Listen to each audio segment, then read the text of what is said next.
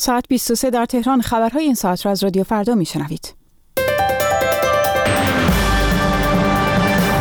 استرالیا پناهجویان بیشتری را از سوریه میپذیرد.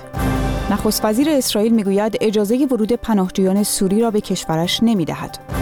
و عباس هراخچی اعلام کرد تصویب توافق هسته‌ای در مجلس به صلاح نیست. سلام و شب به شما همراهان رادیو فردا. آزاده اسدی هستم. در این بخش خبری همراه شما خواهم بود. تونی ابوت نخست وزیر استرالیا اعلام کرد کشورش پناهجویان بیشتری را نسبت به گذشته از سوریه میپذیرد. نخست وزیر استرالیا روز یکشنبه گفته است افزایش پناهجویان سوری تأثیری بر پذیرش پناهجویان از سراسر دنیا نخواهد داشت. آقای آباد رقم مشخصی برای این تصمیم اعلام نکرد اما گفت بیشتر پناهجویانی که در استرالیا پذیرفته خواهند شد اقلیت‌هایی خواهند بود که در کمپ‌های پناهندگی در خاورمیانه هستند. در این حال بنیامین نتانیاهو نخست وزیر اسرائیل اعلام کرد کار ساخت حفاظ در طول مرز با اردن آغاز شده تا از ورود پناهجویان سوری به خاک این کشور جلوگیری شود. اسرائیل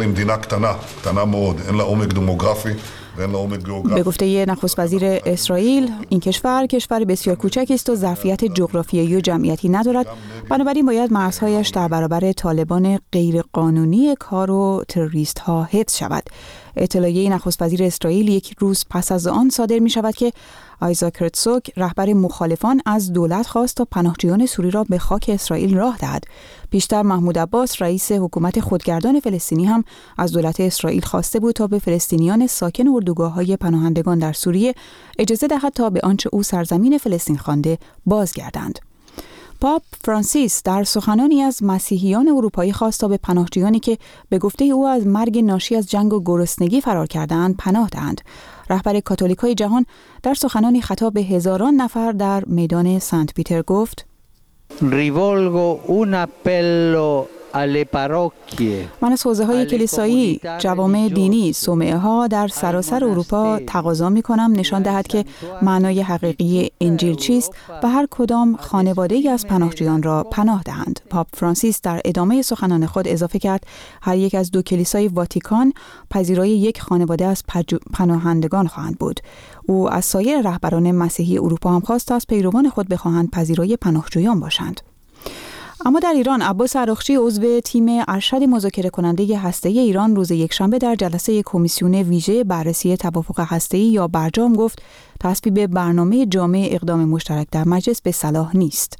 خبرگزاری تصنیم به نقل از حسین نقبی حسینی سخنگوی کمیسیون ویژه بررسی برجام گزارش داده که در جلسه روز یکشنبه عباس عراقچی گفته اگر مجلس به توافق هسته‌ای به عنوان یک معاهده نگاه نکند می‌تواند نقش قویتری را ایفا کند چرا که وقتی معاهده سند شود و به تصویب مجلس برسد به قانون تبدیل خواهد شد.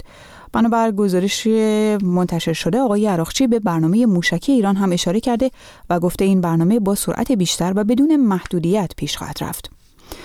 وزیر خارجه پیشین آمریکا و یک نماینده دموکرات کنگره دیگر از توافق هسته ایران حمایت کردند. کالین پاول وزیر خارجه پیشین آمریکا در زمان ریاست جمهوری جورج بوش در مصاحبه با شبکه سی توافق هسته‌ای با ایران را یک توافق خوب نامید که امکان دستیابی تهران به سلاح هسته‌ای را کاهش می‌دهد. در همین حال دبی واسرمن شولتز رئیس کمیته ملی دموکرات های آمریکا هم از این توافق حمایت کرد. خانم شولتز نماینده دموکرات از ایالت فلوریدا که خود یهودی است در مقاله‌ای در روزنامه میامی هرالد نوشته که این توافق بهترین فرصت را برای تضمین امنیت ایالات متحده، اسرائیل و دیگر متحدانش فراهم خواهد کرد. و در ایران ماموران امنیتی محمود بهشتی لنگرودی سخنگوی کانون سنفی معلمان ایران را روز یکشنبه در خانه او در تهران بازداشت کردند. به گزارش سایت حقوق معلم و کارگر به نقل از روابط عمومی کانون سنفی معلمان ایران، ماموران به حکم شعبه دو بازپرسی اوین اقدام به تفتیش منزل و ضبط برخی وسایل موجود در خانه آقای بهشتی لنگرودی کردند. سخنگوی کانون سنفی معلمان ایران در شرایطی بازداشت شده که روز شنبه در نشستی با معاون رئیس جمهوری ایران شرکت کرده بود و گزارشی را درباره مشکلات سنفی معلمان ارائه کرده بود. اما در ادامه همراه بشیم با مهدی احمدی از تازه های اینترنت، گجت ها و فضای مجازی بشنویم در برنامه هفتگی او دات کام. دات کام دریچه رادیویی به دنیای مجازی. سلام. من مهدی احمدی با برنامه دیگری از سری داتکام با شما هستم. گشت و گذاری رادیویی در دنیای اینترنت و فناوری های جدید.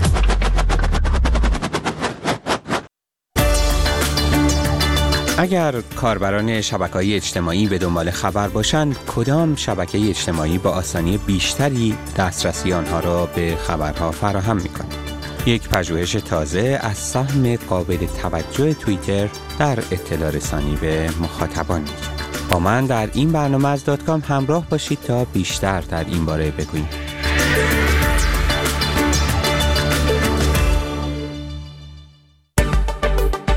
شبکه های اجتماعی بسیاری از کاربران اینترنت، بسیاری از استفاده کنندگان از تلفن های هوشمند بخش قابل توجهی از وقت روزانه خودشون رو در شبکه های اجتماعی میگذرونند. همین تازگی فیسبوک اعلام کرد که در یکی از روزهای ابتدایی ماه سپتامبر شمار کاربران فعال روزانش از مرز یک میلیارد نفر گذشته.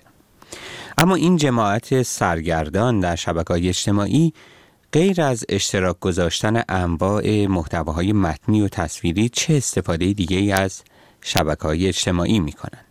یکی از کاربردهای اصلی شبکه های اجتماعی برای کاربرانشون خبرگیری و خبررسانیه و پژوهشی که به تازگی صورت گرفته نشون میده که در میان شبکه های اجتماعی توییتر جایی که کاربرانش بیشتر از اون به عنوان ابزاری برای خبرگیری و خبررسانی به ویژه برای اطلاع از خبرهای فوری استفاده می کنند.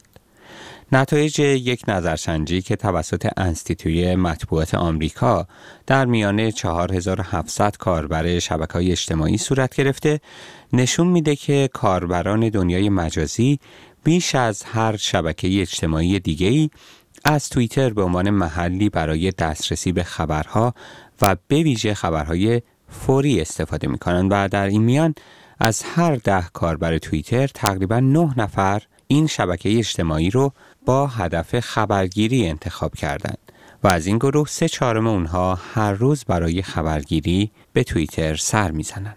این پژوهش که البته با حمایت توییتر انجام شده نشون میده که روی کرده بیش از چهل درصد کاربران توییتر به این شبکه اجتماعی اطلاع از خبرهای فوریه اما از سوی دیگه همین شمار از کاربران هم در توییتر عضویت و فعالیت دارند تا بتونند به طور عمومی در جریان اخبار باشند.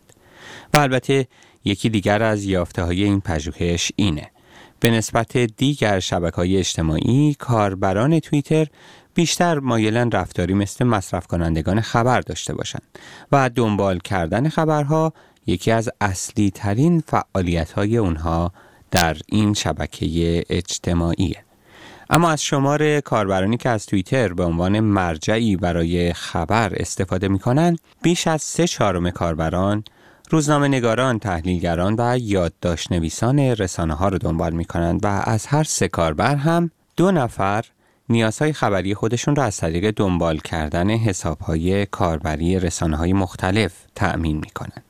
این پژوهش نشون میده که این دسته از کاربران که اغلب در شبکه های اجتماعی دیگه هم عضویت دارند از توییتر به عنوان ابزاری برای پیدا کردن روزنامه نگاران و نویسندگان جدید استفاده می کنند و بعد از اون به دنبال کردن فعالیت های اونها در دیگر شبکه های اجتماعی می پردازند. از دیگر یافته های این پژوهش اینه که اون دسته از کاربران توییتر که مصرف کننده خبر هستند در طول روز به دفعات برای خبرگیری به این شبکه اجتماعی سر می‌زنند و میزان حضور اونها در توییتر متناسب با مصرف خبری اونها افزایش پیدا می‌کنه.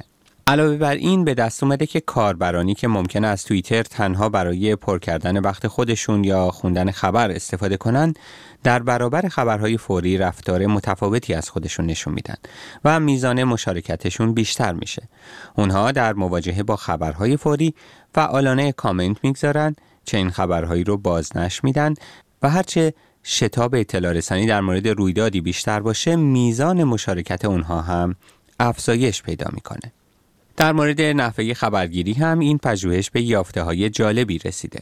اینکه 94 درصد از کاربران خبرها رو در timeline خودشون یا با مرور توییت های کسانی که دنبال کردن پیگیری می کنند و دیگر روش های دسترسی به اخبار طرفداران کمتری داره.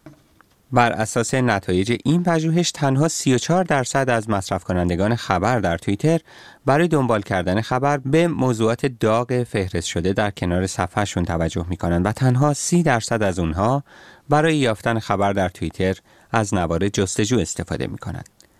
بر اساس گزارشی که در اواخر امسال اواسط اردیبهشت منتشر شده توییتر بیش از نیم میلیارد کاربر داره که از این تعداد بیش از 300 میلیون نفر کاربر فعال هستند.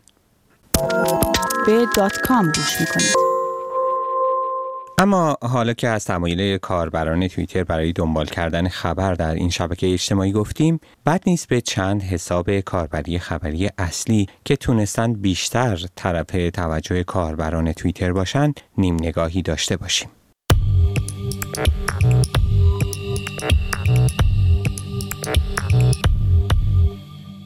CNN Breaking News شبکه خبری CNN یکی از نخستین بنگاه های خبری فعال در توییتر و حساب کاربری بریکینگ نیوز مرتبط با این سازمان که از ژانویه سال 2007 فعال شده بیش از 29 میلیون دنبال کننده داره. این حساب کاربری در مدت زمان فعالیت خودش نزدیک به 43 هزار آیتم رو در قالب خبر فوری به اشتراک گذاشته. این میزان رو مقایسه کنید با توییتر اصلی CNN که از فوریه 2007 فعال بیش از 19 میلیون دنبال کننده داره و تا اینجا نزدیک به 67 هزار گزارش یا آیتم خبری رو به اشتراک گذاشته. BBC Breaking News سرویس خبر فوری شبکه جهانی بی بی سی در توییتر هم از حسابهای پرطرفدار خبریه. این سرویس بی بی سی تنها خبرهای فوری رو پوشش میده و به این ترتیب مخاطبانی که گزارش ها و خبرها رو در حساب کاربری اصلی بی بی سی دنبال می‌کنن برای اطلاع و دنبال کردن خبرهای فوری دچار سردرگمی نمیشن. این حساب کاربری که از آوریل سال 2007 فعاله نزدیک به 18 میلیون دنبال کننده داره و تا اینجا نزدیک به 26 میلیون توییت منتشر کرده. در مقایسه با توییتر اصلی شبکه جهانی بی بی سی که از فوریه 2007 فعال بیش از 11 میلیون دنبال کننده داره و بیشتر از 212 هزار توییت منتشر کرده. Breaking News از پرکاربرترین حساب های کاربری خبری در توییتر بریکینگ نیوز حساب توییتر وبسایت breakingnews.com این حساب کاربری که از بهار سال 2007 در توییتر فعالیت داره نزدیک به 8 میلیون دنبال کننده داره. بریکینگ نیوز در طول سالهای فعالیت خودش نزدیک به 93 هزار توییت منتشر کرده و شعار اصلیش در توییتر اینه نخستین کسی باشید که از یک خبر فوری با خبر میشید.